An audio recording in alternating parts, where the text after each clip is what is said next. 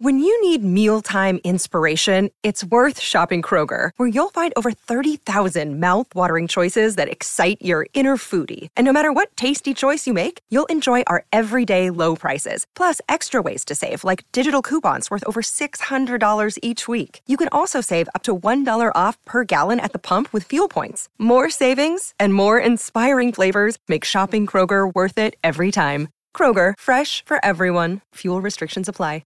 Another day is here, and you're ready for it. What to wear? Check. Breakfast, lunch, and dinner? Check. Planning for what's next and how to save for it? That's where Bank of America can help. For your financial to-dos, Bank of America has experts ready to help get you closer to your goals. Get started at one of our local financial centers or twenty-four seven in our mobile banking app. Find a location near you at bankofamerica.com slash talk to us. What would you like the power to do? Mobile banking requires downloading the app and is only available for select devices. Message and data rates may apply. Bank of America N A, member F D I C. Football Social Daily with King Casino dot com. Pick up a royal ransom of one hundred percent up to one hundred fifty pounds, plus fifty free spins on the description link. Over eighteens only. Terms and conditions apply. Please play responsibly. Be Gamble Aware dot org. Hello, I'm Ant McGinley and welcome to the Football Social Daily Premier League podcast. This is the place to come for a load of gossip, news, opinion, match previews, reviews, injuries and more often than not, the odds insult. Throughout the season we're here every single day. Obviously, in this weird time that we are, uh, we're not uh, here as often, so you'll catch us three times a week until uh, the beginning of September. Today, I'm joined by two footballing experts. First of all, the man who was already pretty miserable last time I did this show, but I haven't seen him since Newcastle stayed up and didn't get taken over. I can only hope that the, at the very least, the sun is shining on wherever Marley Anderson is. The sun is shining. Uh, the It's it's all good. It's all good. I've got called miserable on a review the other day. Still stinging a little bit, but you know I'm, I'll get over it, and uh, I'll try and be a happy, happy person from now on. And there was I. I must apologise. I was mistaken in thinking you were happy being miserable. Uh, making up the third uh, wheel is the boss today. Sadly, not Bruce Springsteen, but instead our actual boss. So best behaviour, Marley. It's West Ham fan Jim Salvesen. So Jim, my question to you is: now that the dust has settled, are you still feeling relieved that the hammer stayed up, or does another season in the Premier League for your beloved West Ham fill you with dread? Firstly, I think I'm more comfortable being called a third wheel than a football expert. But in terms of West Ham, it just, I don't know. There's this, yes, yes, I'm happy we're still in the Premier League next season. But at the same time, there's a kind of creeping inevitability. It's Groundhog Day in East London. It's the same thing every single season, again and again and again. So it's difficult to see how we won't be in exactly the same situation next season. So time will tell, but yeah, it's good to be in the mix for next season at least.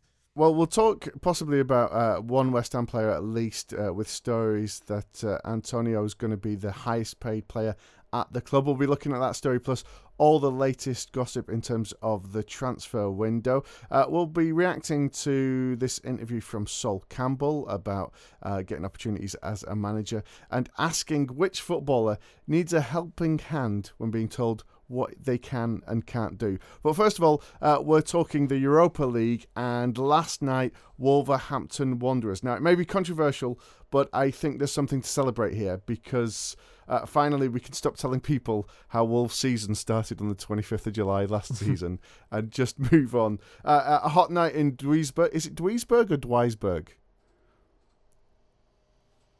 We don't know. You're asking the wrong question here. I, I have no idea. A hot night in Germany proved to be too much for Nuno's men, and Raul Jimenez missed a penalty early on as well. I would say, was this a shocker? But actually, they were up against Sevilla, who are a bit of an expert when it comes to this competition, and of course will go through to face Man United uh, next. Uh, Marley, uh, has this been a, a great campaign for Wolves? Bearing in mind that they've had this, such a long season leading up to this, but now they've just fallen short. They fell short in the league, and no matter what happens, they won't be playing European football next season. Yeah, it's a, it's a bit of a blow in the whole uh, the whole Wolves project kind of thing, isn't it? Um, but to be fair, I mean, they went out to a very good team. I mean, we know Sevilla's record in the uh, in the Europa League is is unlike no other, really. Uh, they've had an incredible amount of success over the, the past ten years in, in winning it. I think they won it three or four times. Um, they came fourth in, in La Liga behind, you know, the big three of the two Madrid clubs and Barcelona. So they always had the work cut out, Wolves, when they get to this business end of the uh, of the uh, of the season and of the, the tournament kind of thing. So I think um, they've done as well as expected, but I, they will be disappointed to to get to so close to, to everything in their season and play for so long and then come up short, because obviously they, they didn't get into the top six, um, ended up finishing, uh, was it seventh or eighth, and, and having to rely on other things going their way to qualify for Europe or push, you know, push and win the Europa League as well. So it's a bit of a, a disappointing end, but I don't think it'll derail what Wolves are doing too too much. I mean, it has been undeniably a great season uh, for Wolves, both as, as a fan, I guess, and also as a neutral, uh, seeing them play and all that they've achieved. Um, Jim, I'm wondering, you know, they've had such a great season with all those extra miles and extra games. This could be a really great thing for them, uh, having less games next season. However, on the other side of looking at it, Um, with all those players that they've got there, and, and we already know Man United have been sniffing around Jimenez, uh, you know, they may want European football, which they're not going to get. I think that is the potential blow for Wolves, is that the players who other clubs are sniffing around, you mentioned Manchester United and Jimenez, those players, we know the draw of European football is all there, and if Wolves can't offer that, they are more at risk of losing those players. But to be fair to players like Jimenez, if Manchester United come sniffing, chances are that's the option that the player's going to take anyway.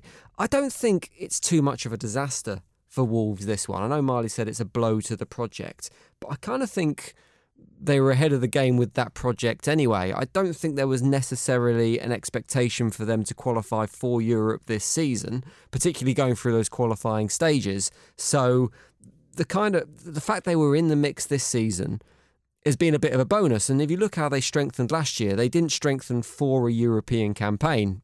Nuno Espirito Santo was saying after the game yesterday, he was saying that we have a small squad. We don't have the ability to cope with these fixtures. And he's absolutely spot on. And you look at the players that started last night, eleven of the squad played last night, who played in their very first game against Crusaders right back at the twenty-fifth of July. That isn't a team that can cope with the Premier League schedule and a Europa League schedule on top of it. So they've done well to get where they are. There's plenty of positives to take from there. And I don't think it's too much of a blow that they're not in Europe next season. What I think needs to happen now for the club is the owners and the investors need to recognise that there is the potential to kick on from here. They need to re-sign Nuno, who I think I think his contract's up now pretty much. So I think they, they want to hang on for him for next season. He's got to re-sign. He might have one, one year left. I'm not entirely sure of the details there, but they need to keep him at the club.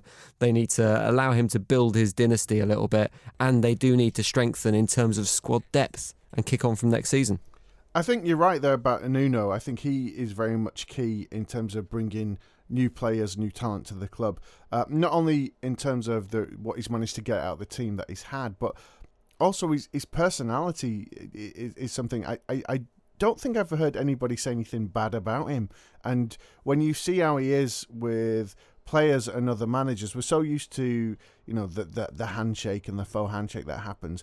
But uh, even last night, he was hugging people. And in this temperature, that's the last thing you want to be doing, really, isn't it? Uh, so, so Marley, what is it about Nuno? And we're, we're talking about a guy here who, as a player, was a goalkeeper, which is pretty unusual when it comes to managers as well. Yeah, it's a strange one. You don't see too many goalkeepers going into management.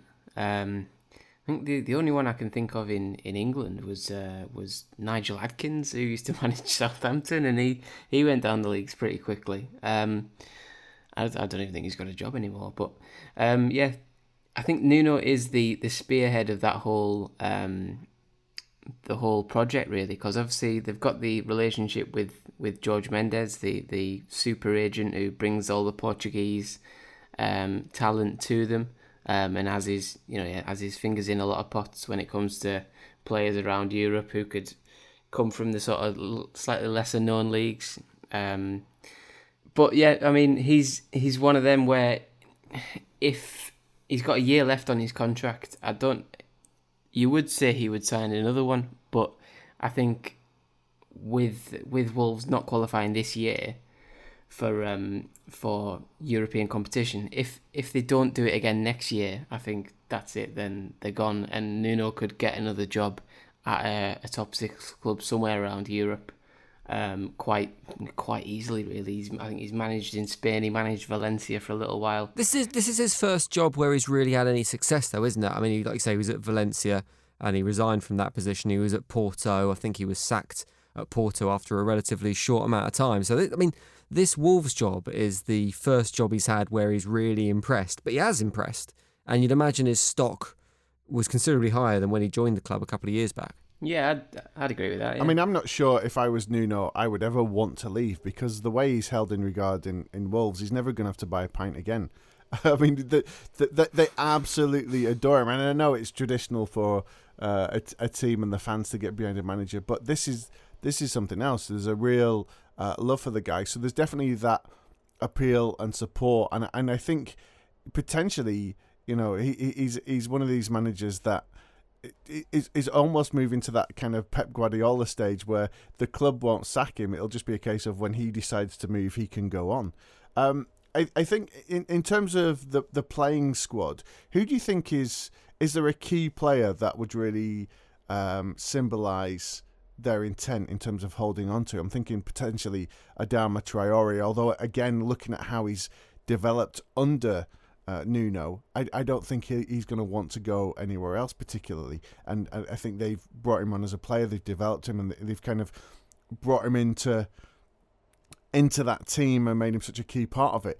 Jim, who who do you see within the Wolves squad as being like the, the the key player to hold on to? Is it, is it Jimenez? It's hard to look past Jimenez, and we were talking a couple of weeks ago on the podcast about the player who we think is most underrated in the league, and he was my pick, just because I think he's pretty much the complete forward. He's a great finisher, he's got pace, he takes penalties, although he did miss one in the Europa tie, obviously. He takes players on, he's just a bit of an all-rounder and would fit into most teams in the Premier League, I think. But I mean, one of the successes of Wolves is the fact that they've found these players and bought them on. And you look at Ruben Neves, who's a cracking player, Adama Traore, who you said, since his move to Wolves, has kind of reached that next level. And I remember when he did move to, what was it, Middlesbrough? Was that before Wolves, I think? Yeah. West Ham were looking at him at that time and thought he was a bit inconsistent, so they passed on him.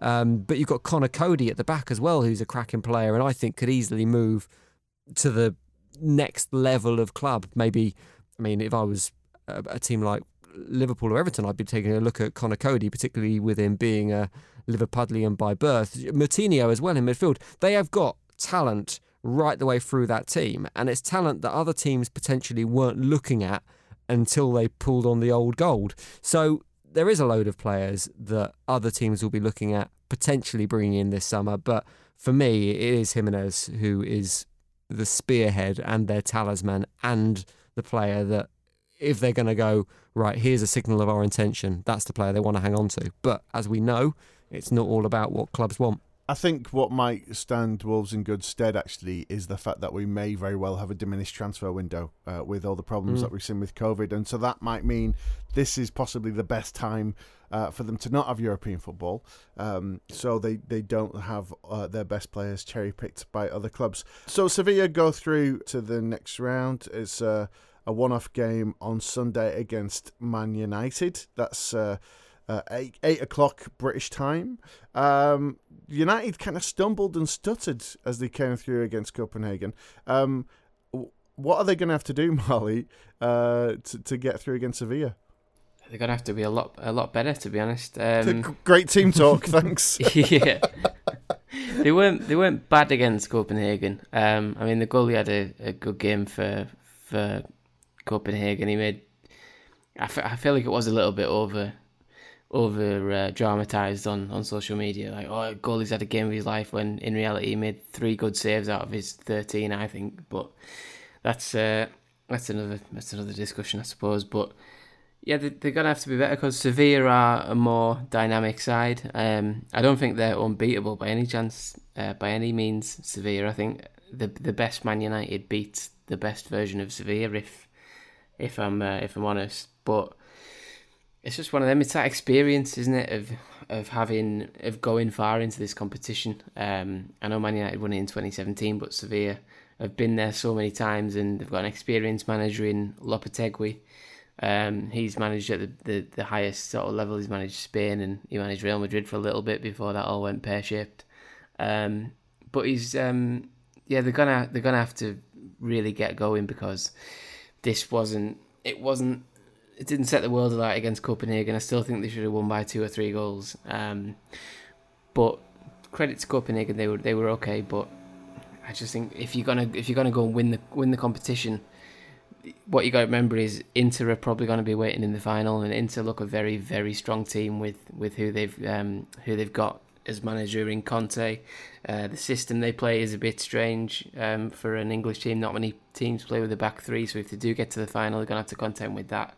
Um, and I don't think, um, you know, that performance over Copenhagen says that they can go, they can go on and win it. But uh, they're gonna have to improve against Sevilla and, and show that they've they've still got um, enough in the tank to go and uh, to go and finish the job. United do do that though, don't they? I mean, there are games they've played this season and for the last few seasons where they've kind of struggled about against the lesser opposition a little bit. They've almost looked a little bit complacent and have struggled to get up against the smaller teams. But I mean, I didn't I didn't watch the game live, and I was catching up on football Twitter whilst the game was going on, and it sounded like it was just a miserable dirge of lacklusterness from Manchester United. But then I watched the highlights and I thought, actually United were pretty decent for a lot of it. They were a bit leggy at times, but they were unlucky. They had a couple of goals ruled out. They hit the post a couple of times as well. Martial had some really good chances where he just couldn't quite finish it off. But and if one of those had gone in, it would have changed the whole complexity of that game. Copenhagen would have had to come out swinging. They would have had to try to grab a goal, whereas they were playing pretty deep until, well, for, for most of the game. So, I mean, they kind of... I, I don't think that necessarily United were as bad in that game as the scoreline suggests, because we were all expecting a little bit of a romp. But they did what United have started to do recently, and they won, yet didn't play that well. And it's started to creep into that game this season, I think. And Solskjaer considers himself a little bit of a Fergie light, doesn't he? Like, I, I can't believe it's not Fergie.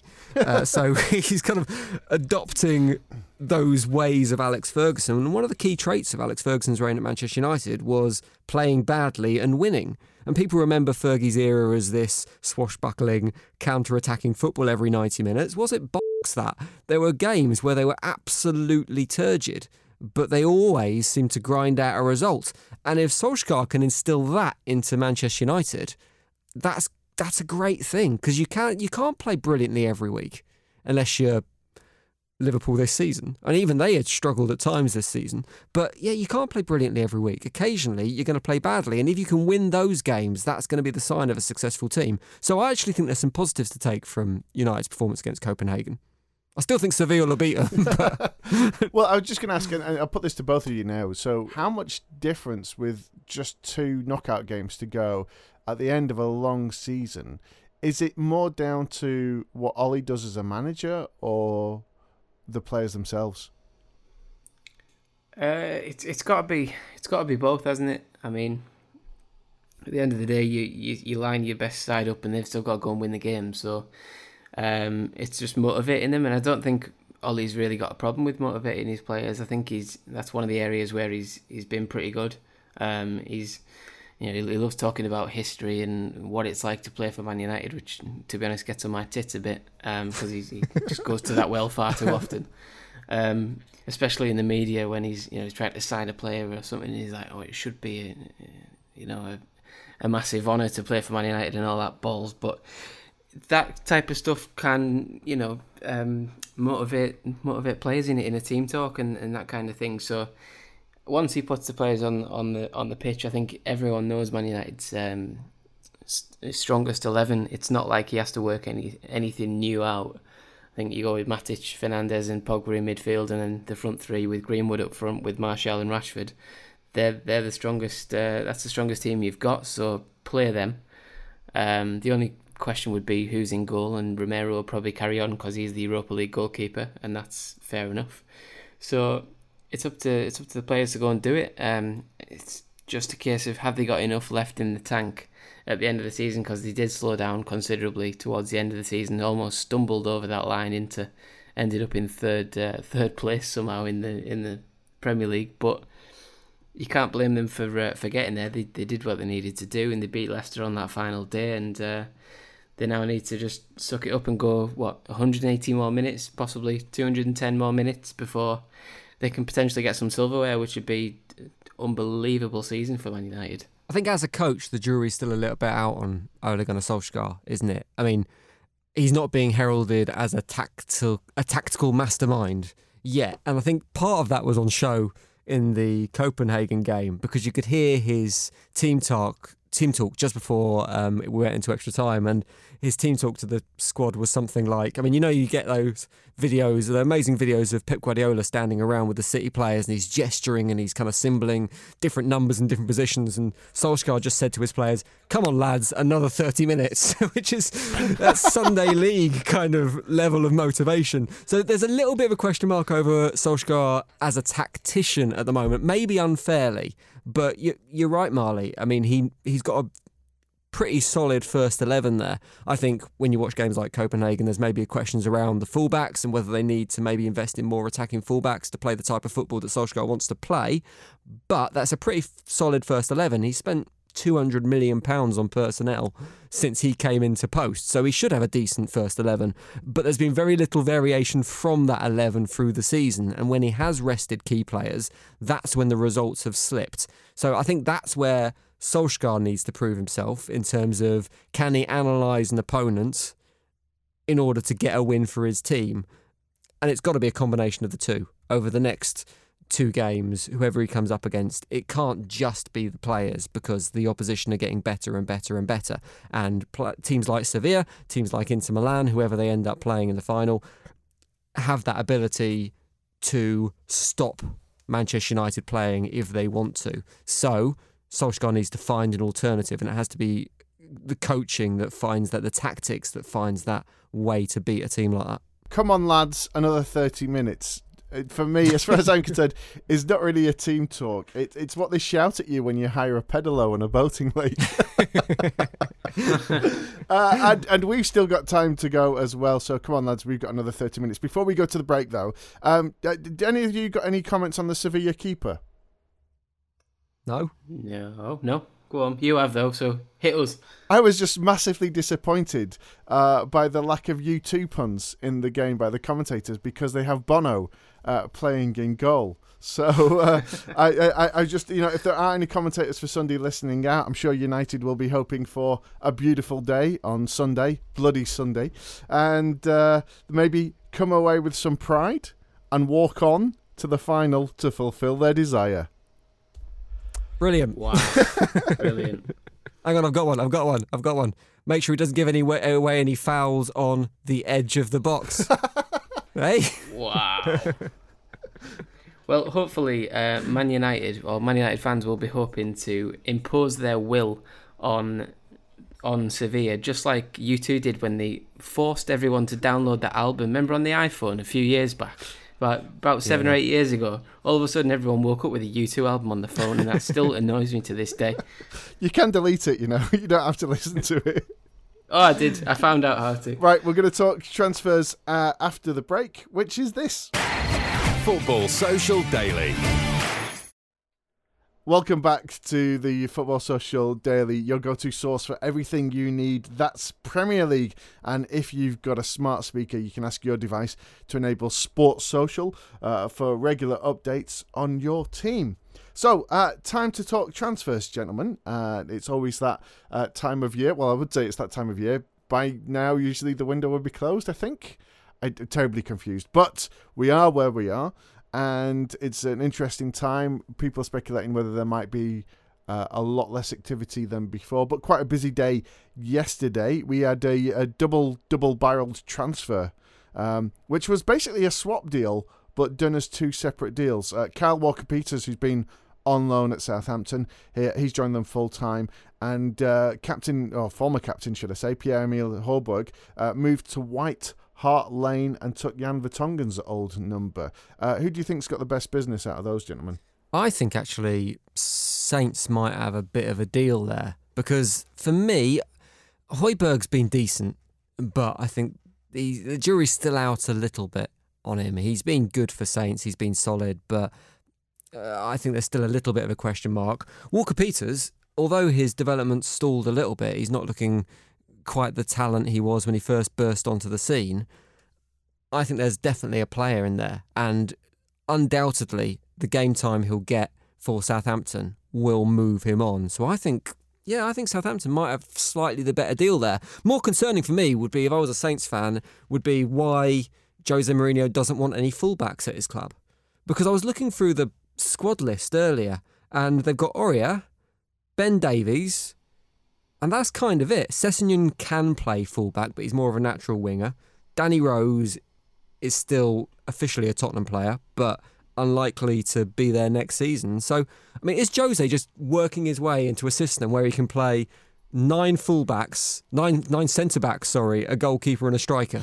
Because I think that might be what we end up seeing next season, looking at how he's a, how he's setting up right now. I, I actually quite like that. I think that is a proper systemised parking the bus, really, isn't it? And uh, if you look at some of his yeah. greatest results, uh, I, I could see that very much happening. Um, have you seen much of um, of Walker-Peters, Marley? What do you think of him? Uh, to be honest, when he came through at, at Spurs, I wasn't entirely sure about him. He looked a little bit shaky and a little bit off the pace, but since he's gone to uh, to Southampton, I think he's he's done really well. Um, He's got versatility. He can play on either side. Obviously, his best best position is right back. Um, so I'm, I am kind of surprised that Spurs are letting him go when, as Jim said, they've only got Serge Aurier as the right back in that entire squad. So that's a bit strange. Um, but I think Southampton are getting a really good deal. I think Hasenhutl's getting getting uh, the best of him, and I think he's got a long way to uh, to progress and become a, a really good player. Mm-hmm. But he's playing for a, a good manager who in a, in a team that play pretty good football, especially in that obviously in the second half of the season when they were um, when they recovered from that hammering at uh, against Leicester. Um, but I think I think they've got the better the slightly better deal, because Højbjerg, I'm surprised anyone took a took a gamble on Højbjerg, to be honest, because he's he's a, he's an okay player. He's not going to set the world alight. I don't think Spurs needed defensive midfielders as much as Um, as much as like to go and to go and buy another one when they've got all these midfielders to try and cram into one system. I'm I'm surprised they went for him. Um, but he's only twenty-five, which I thought he was a little bit older. But the fact that he used to play for Bayern as well was was shocked me when I was looking at him the other day. I, I, looking at his history, he came from Bayern, went to Southampton, and ended up wanting to go back to that top level. So basically, just asked for the move and said, I want to play in Europe, and, and Spurs came in for him, and he's going to be playing Europa League next season, but I'm not convinced he's the type of player that um, will sort of propel Spurs back towards the top four. I don't think he's he's that good. I think he's good, but he's not like elite sort of level. Um, so you kind of have to look at the transfer fees for a hint there as well, because fifteen million quid's not a lot of money, is it? And good players go for more than fifteen million quid. Was it only fifteen? I thought it was twenty-five. I, I thought it was, I thought it was fifteen with add-ons. Oh well, yeah. Well, I guess it depends what you read, because they're all transfer. Still, it's not either way. It's not a lot of money, is it? Do we actually know what these add-ons are? I mean, do, do, when is, is this per, per, per appearance or international call-ups, or is it just kind of like, you know, we'll throw in a washing machine and you know, a free a free Uber account to get you to and from training? I imagine it will be European qualification and. And then you get the washing machine. uh, so I, I think. If I was Walker-Peters, I, I, I think definitely the, the appeal of of playing under Hasenhüttl would seem more. For all the magic that Mourinho's got, he's not got the greatest record with bringing through youth players, and we've already seen some great development in the sh- relatively short time that Hasenhüttl's been mm. out Southampton. Uh, other action, uh, Liverpool dipped into the uh, transfer market to provide some uh, competition for uh, their left back, uh, and they've signed Kostas Tsimikas. Is that right? Am I, yeah. am I right? I'll, ju- I'll just stick with Kostas for now. Uh, Greek international from Olympiacos, uh, and we did think that Liverpool weren't really going to do much in this uh, transfer market. Um, is this somewhere purely to provide competition, or is is this a player that's been tearing things up over in uh, Olympiacos? We talked about this on Monday's podcast just before the transfer happened, kind of speculating it was going to happen. Um, and the kind of the general consensus was he was there to provide competition for places and kind of be a backup player. Since then, I think certainly from Liverpool fans, they seem to think there might be a little bit more about this player than we were giving him credit for. And he seems to be very much in the mould of a Liverpool fullback in terms of he's great on the ball, he's one of those players that can get forward and get crosses into the box. So, I mean, it's difficult to see how he's going to displace anyone within that first eleven. He appears to be back up to me. But I think he could offer Liverpool something a little bit different, and certainly another option in what is going to be another long contracted season with very little break. So I think he'll be an important player for Liverpool, and I think it looks on the face of it to be a decent bit of business. I mean, really, when you look at the, the players that they've uh, brought in since Klopp has been at Liverpool, they haven't really done much wrong. Um, I mean, the the one thing that would maybe flash up would be uh, Karius, uh, but he's, he's certainly d- done mm. well in terms of bringing players that, you know, were not regarded very particularly highly by by other clubs, who've gone on to be, you know, integral parts of a Champions League and Premier League winning side. Is this down to Klopp himself, Marley, or do you think it's just the system that Liverpool have, have developed? Of of you know, it's often quoted as well that in terms of their net spend, they're one of the lowest in the Premier League. Yeah, I think um, a lot of his a lot of his business is helped by the fact that Jurgen Klopp is such a good man manager. He's so, you know, we talked about Ollie Solskjaer talking about his, you know, his motivation and stuff before, and, and what he says before the games. I think one thing, you look at Liverpool and they will all run through a brick wall, so to speak, for um, for Jurgen Klopp. So I think that helps with uh, with transfer business, and you know, when you. It's just sort of reflected in his style of football as well. Everyone's, it's high energy, it's high pressing. Everyone's got the energy to, because they want to, you know, impress the manager, and, and they believe in his system and that kind of thing. So I think that's probably reflected in the fact that they haven't got much wrong in terms of outfield positions in, in the last few years. They've they've transformed the team. If you look at who who was in the team um, when Klopp took over, it was completely different to what it is now. I think Alberto Moreno and, and Nathaniel Klein were at the back, and you know, a lot of players who just weren't simply weren't good enough, to be honest. Um, so he's got rid of all them, and he's got ones in that have that have done done really well for him. I don't think anyone's really flopped. Shaqiri, um, since yeah, even Shaqiri's not bad though. I don't, I wouldn't call him a flop. I think I'd call him a fringe player, mm. but I wouldn't say he wasn't bad. Um, I mean, I, I I wouldn't call him anything. Have you seen the size of the guy's biceps? Yeah, that's very true, yeah. Um, but no, I think, I'm not going to lie, I've never never heard of this this left-back that they signed from Olympiacos, but they clearly have spotted a bargain. They don't like spending much on their full-backs. Andy Robertson wasn't much. I think he was eight million from Hull, so they've, they've, they think they've spotted a bargain, and judging on his record, you can't really say, well, that's a waste mm. of money, because... Number one, ten, ten or eleven million is nothing in this trans in this transfer market as it is. And number two, he hasn't failed before, so why would he start now? I think it's the benefit from having a style of play as well, isn't it? And Jurgen Klopp certainly has a type of player he likes and a way he likes to play football. And we talk time and time again about clubs who don't seem to have an identity. Liverpool one hundred percent have that identity. And when you know what you're looking for in a transfer market, then it makes it slightly easier to recruit those players. So you've got to give Klopp a certain amount of trust, and you, you will hear it. In the same way City fans say, in Pep we trust, Liverpool fans say, in Klopp we trust, because he has got success in the transfer market. They have a great scouting network, and you wouldn't put it past them to un- have unearthed another gem.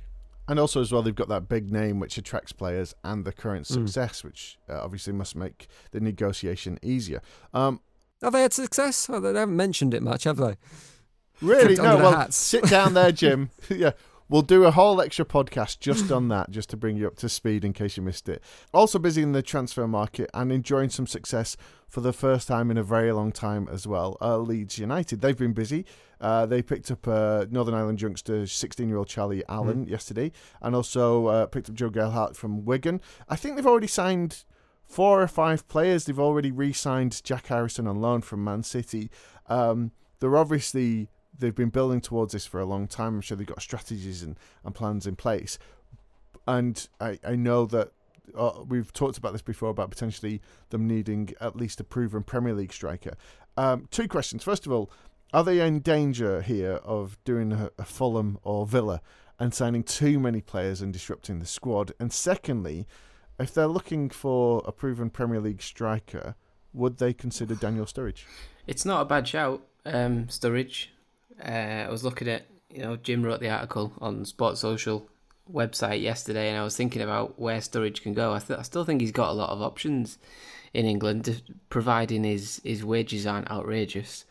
Um, but Leeds could be Leeds could be one of them. He's he's from I mean he's from Birmingham, so you would maybe expect him to go to maybe Aston Villa if if he can get over that uh, you know that, that West Midlands sort of rivalry. I don't know, don't quite know who he grew up supporting or whatever, but he might he might end up at Villa. But Leeds Leeds might be all right having a look at him. Um, if you want experience, you've just got to, it's, it's like that thing, isn't it, with, with Daniel Sturridge, it's always going to come back to the injuries. Um, so if you can get him on the right deal, I think he could help Leeds, and it could be a bit of a winner for everyone. But um, so far they're doing they're doing sort of shrewd business in the champion in the in the transfer market.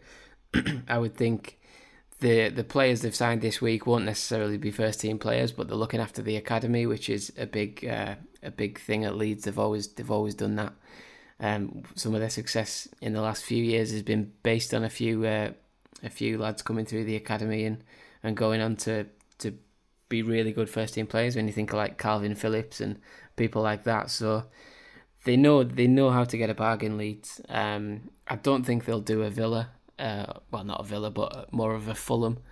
Um, purely because I think they've got more of a structure around them. I think Fulham came up and was like, oh God, our whole our whole team needs needs sorting out here. We need to sign everyone. They ended up spending one hundred million and they were all rubbish, basically. They completely neglected the defence and went straight back down. So I think Leeds, Leeds need big signings at centre-back if they can get Ben White. And I think they need uh, a, a signing at centre-forward. And mm. Sturridge on a free, on the right deal, maybe a one-year deal of a low-wage and highly incentivised uh, appearance bonuses might help them, and then they can go and get someone else for an actual sort of transfer fee. You know, maybe maybe Callum Wilson or someone from Bournemouth or so, someone like that. Go and get someone who can who's sort of proven to score goals and, and go from there. But I don't I don't see them doing a, a Fulham. Um, I think they'll be a bit more sensible than that. They seem like they're fishing in the right pool in terms of players at the moment. I think the players they've bought in already, as Marley mentions, Ben White, who was great for them last season, and there's a massive campaign on Twitter that I'm sure you've seen at the moment, the free Ben White campaign to try and get him to re-sign for Leeds. I think there's some interest in Matty Cash, uh, Forrest as well. So they're the kind of players that those mid-table teams are looking at, which I think is probably about right for Leeds at the moment in terms of improving the playing squad they've got. The big concern is up front. Daniel Sturridge would be an interesting shout, and as Marley said, I, I wrote an article yesterday on the website sports dash social dot co dot uk looking at where Sturridge might potentially go and where he's been in the past, and there's definitely a player in there, but he's still a massive risk and he won't come cheap in terms of wages, even if he is a free transfer. But I think the likes of Leeds, potentially Aston Villa, maybe Sheffield United could take a chance on him, but they still need a proven goal scorer, and you can't guarantee someone's going to stay fit, but you can probably hope for a bit more fitness than Daniel Sturridge is going to offer you. I think they had an offer for Jonathan David at Ghent turned down. I think that deal's dead. But again, that's another unproven striker, kind of like Wesley, who went to Aston Villa last season. I kind of feel like they need someone who's going to get them fifteen goals next season.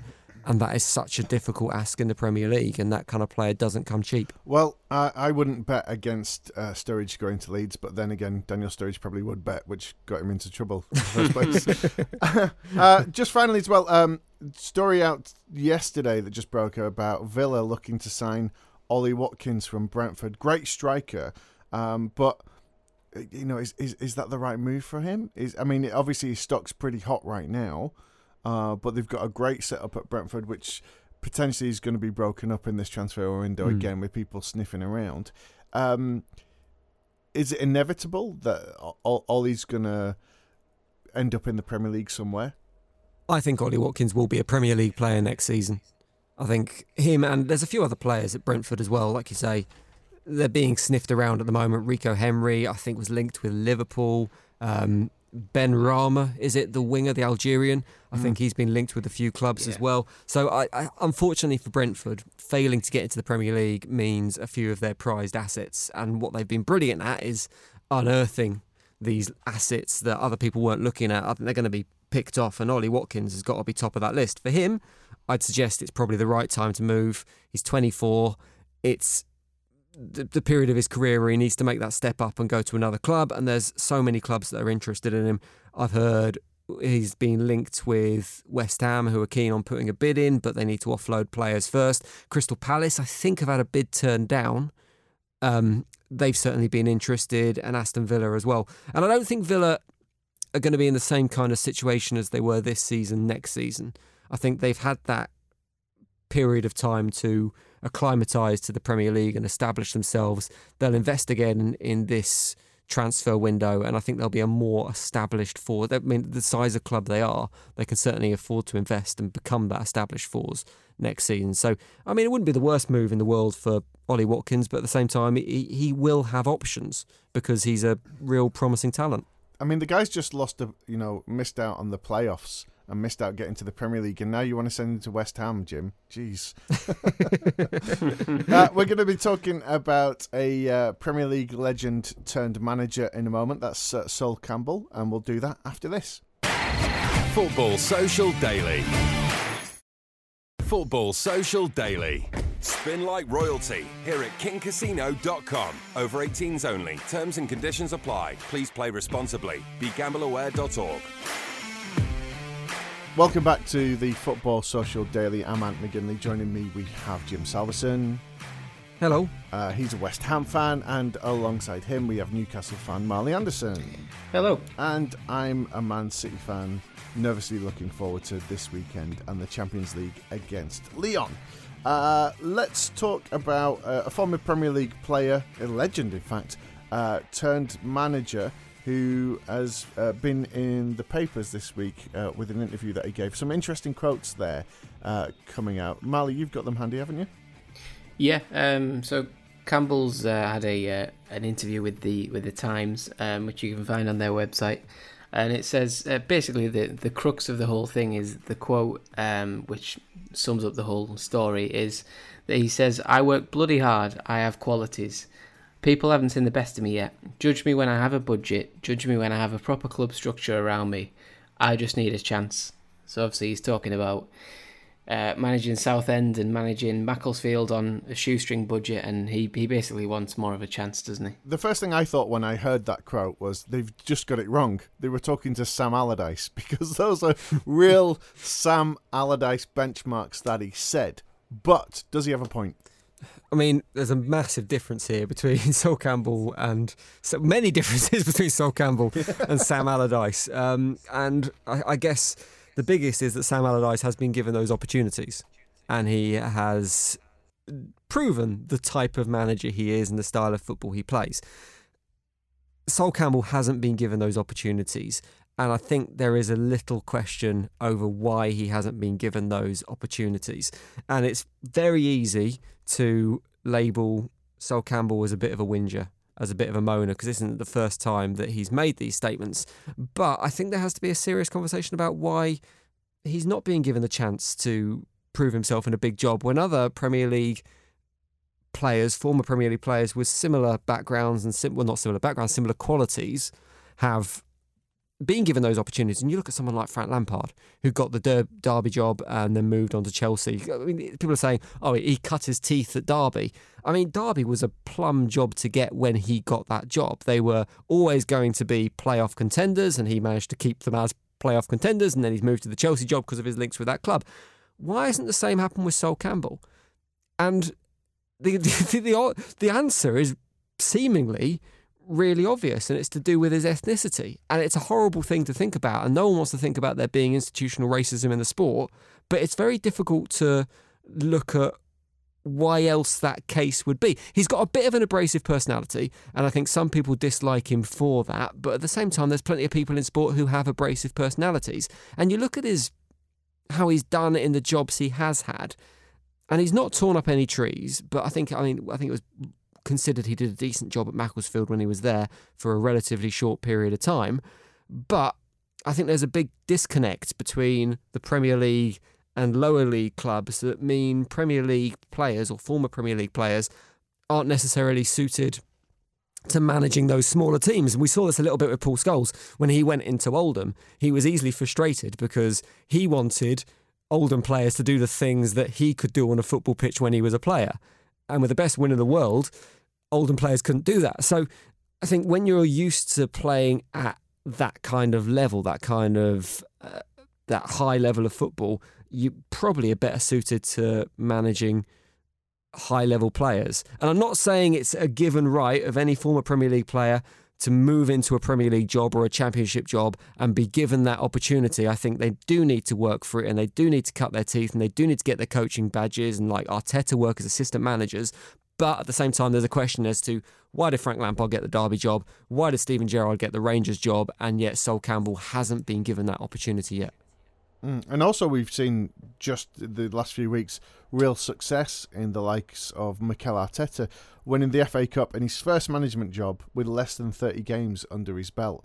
So it shows that, you know, if given the opportunity, these things can work out. Mm. It's interesting there that you mentioned the, the the issue of potential institutional racism and being at the heart of this. Um, I think there could could very much be a, a factor of being the personality, because uh, we will never know that until years in the future when all the autobiographies come out and everything's passed and we start to get a better understanding for what people were really like. But then even then, you'll never know unless you actually work with the person.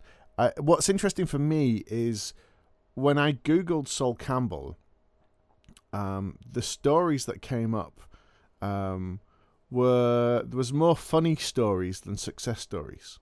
Now, I know he's not picked up any silverware, but there's been some so a couple of great wins that he's had in his time uh, at Southampton and at Macclesfield. But what I got instead was the stories that came up was uh, when he referred to Southend being Southampton, which was genuinely funny, and he, he took on the chin.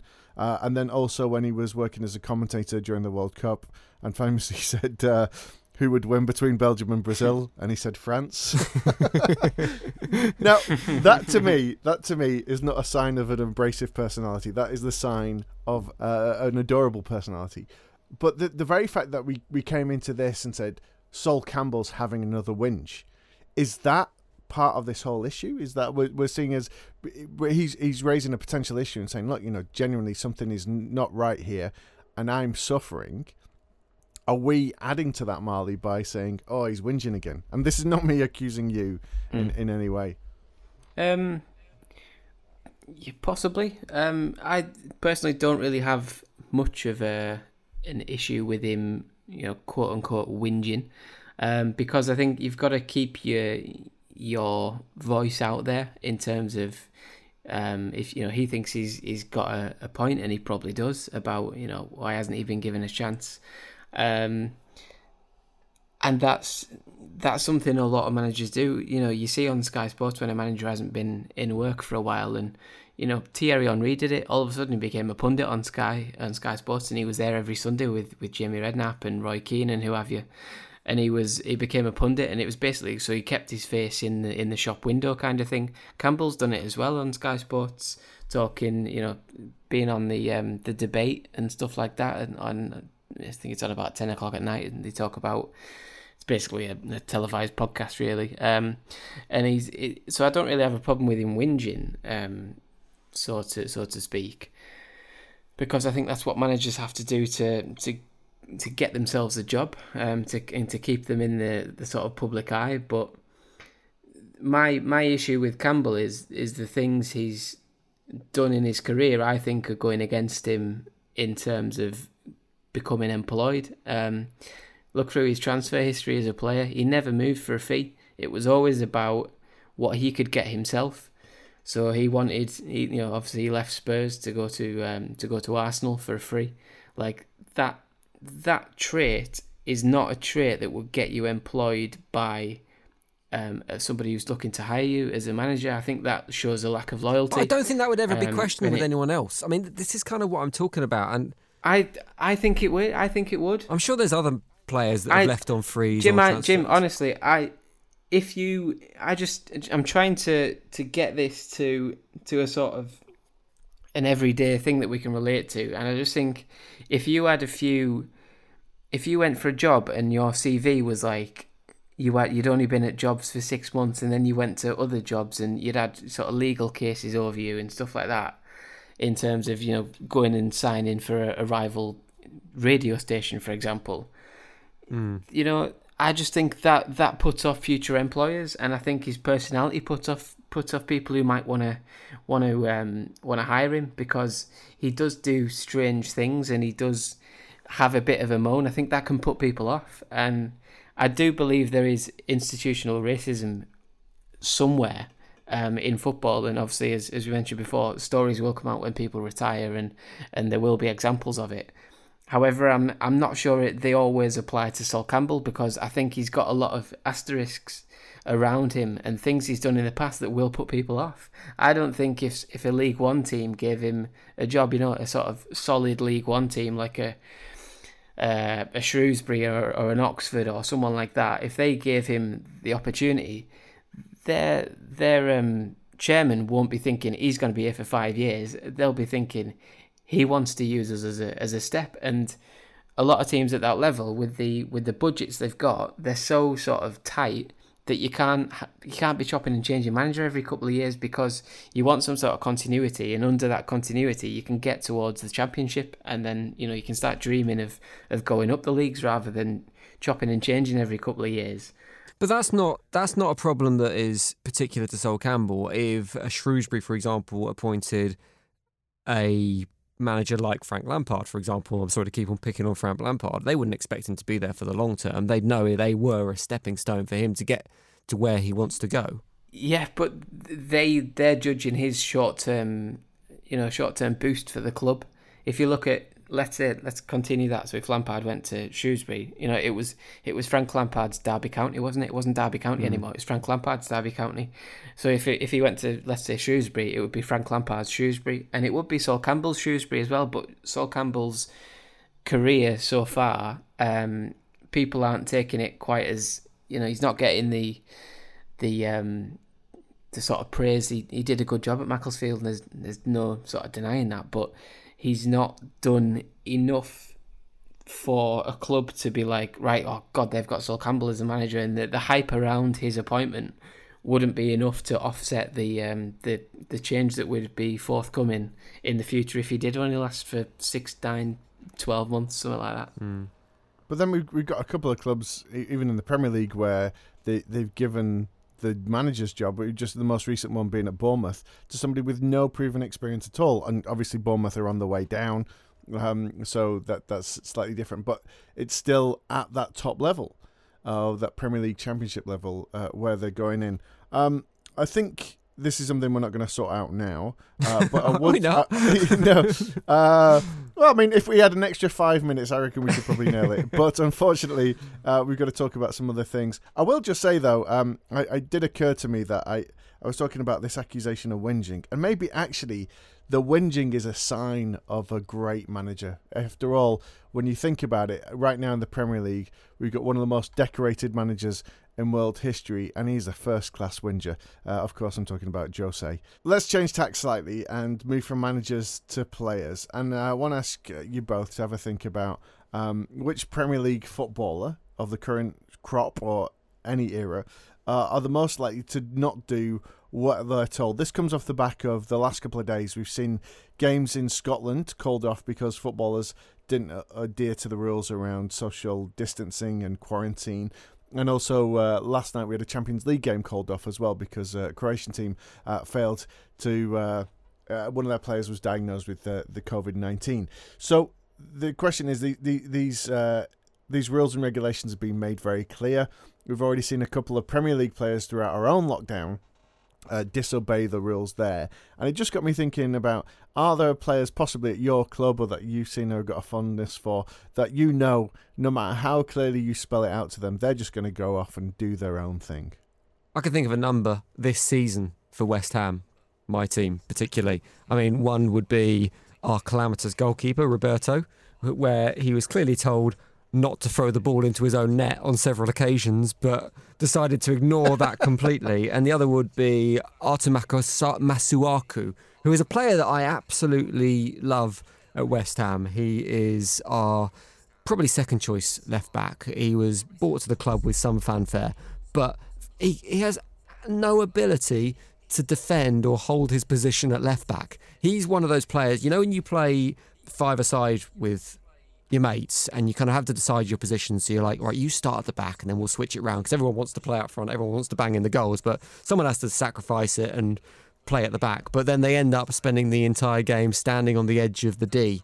That's Artur Matuaku. He wants to be a winger, but he's a left back. So, I mean, he can't do what he's told in terms of football tactics. Just stay at left back. Um, yeah, so that would be my two nominations. Marley, uh, anybody at Newcastle or anyone else that you've seen that maybe just needs that little bit of extra coaching or maybe a megaphone telling them exactly what to do at every point? Um, he doesn't play for us anymore, but the one person I would absolutely have no doubt would do absolutely not what he's told in any way was, um, do you remember Faustino Asprilla? Oh! Basically, because he was a genuine, he was a nutcase, an absolute mental. Um, obviously, he he came around in, in times where there was a little bit less uh, publicity around everything, and you know you you could do things without you know them being posted on social media and stuff like that, um, but he was he was a party animal. He arrived at Newcastle. He, he used to have parties till two or three in the morning. I think he lived down the road from uh, David Ginola, um, and Ginola would, would get calls at two in the morning and be like, uh, "David, come round to my house. We're having a party." And it's like, we're playing Spurs on Sunday. It's Friday night. What are you doing? And it, Tino's there with like guns and everything in his house, just. Like hundreds of Colombian women he's flew over and everything, um, so I, I can't imagine him su- surviving in this day and age where every, where everything gets uh, where everything gets sort of put under the microscope. I mean, imagine what remember what ba- uh, Mario Balotelli was like mm. um, when he was in the Premier League, and I mean that was child's play compared to the stuff Asprilla used to get up to. So. Um, I almost wish he was playing these days, Asprilla, but if you if you Google him now and you see the shape of him, you'll understand why he's not a, a, a, pre, a Premier League player anymore, or even in any decent shape to even look at. Uh, you wouldn't think he was a former professional footballer, put it that way. Well, Balotelli was going to be uh, my mention, and of course, yes, there's all the fireworks in the bathroom and all those stories that happened off the field, but it was more for the point of like trying to discipline him and make him follow the plan and the structure of what the team wanted on the pitch. And the best example of this, you can find this online if you Google it. It's a great interview. Um, Jose Mourinho is talking to C N N about his time coaching him at Inter Milan. And you may remember this, they went to Rubin Kazan, and yeah. all the strikers were injured at the time. So literally the only option that uh, Mourinho had was Mario. And just before halftime, Mario gets a yellow card. So, knowing what he's like, Jose spends fourteen of the fifteen minutes of halftime explaining to him. He says, "Look, there's no way I can change you. I haven't got anybody else there. I need to keep you in the position. So don't react if someone touches you. Don't react if you lose the ball. Don't react if the referee makes a bad decision. Just be zen. Just be zen. Just be zen." forty-six minutes, yellow card sent off. What a guy. That's it for today. Uh, thank you very much to Marley Anderson. Thank you. And thank you very much to Jim Salvesen. Muchas gracias. Uh, I've been Ant McGinley, and to hear the latest news on your team or to catch up on the latest transfer gossip, then head to sport dash social dot co dot uk. You'll also find details on there of how you can listen to daily news bulletins on every Premier League team on your Google or Amazon smart speaker. Subscribe to the podcast now and never miss an episode.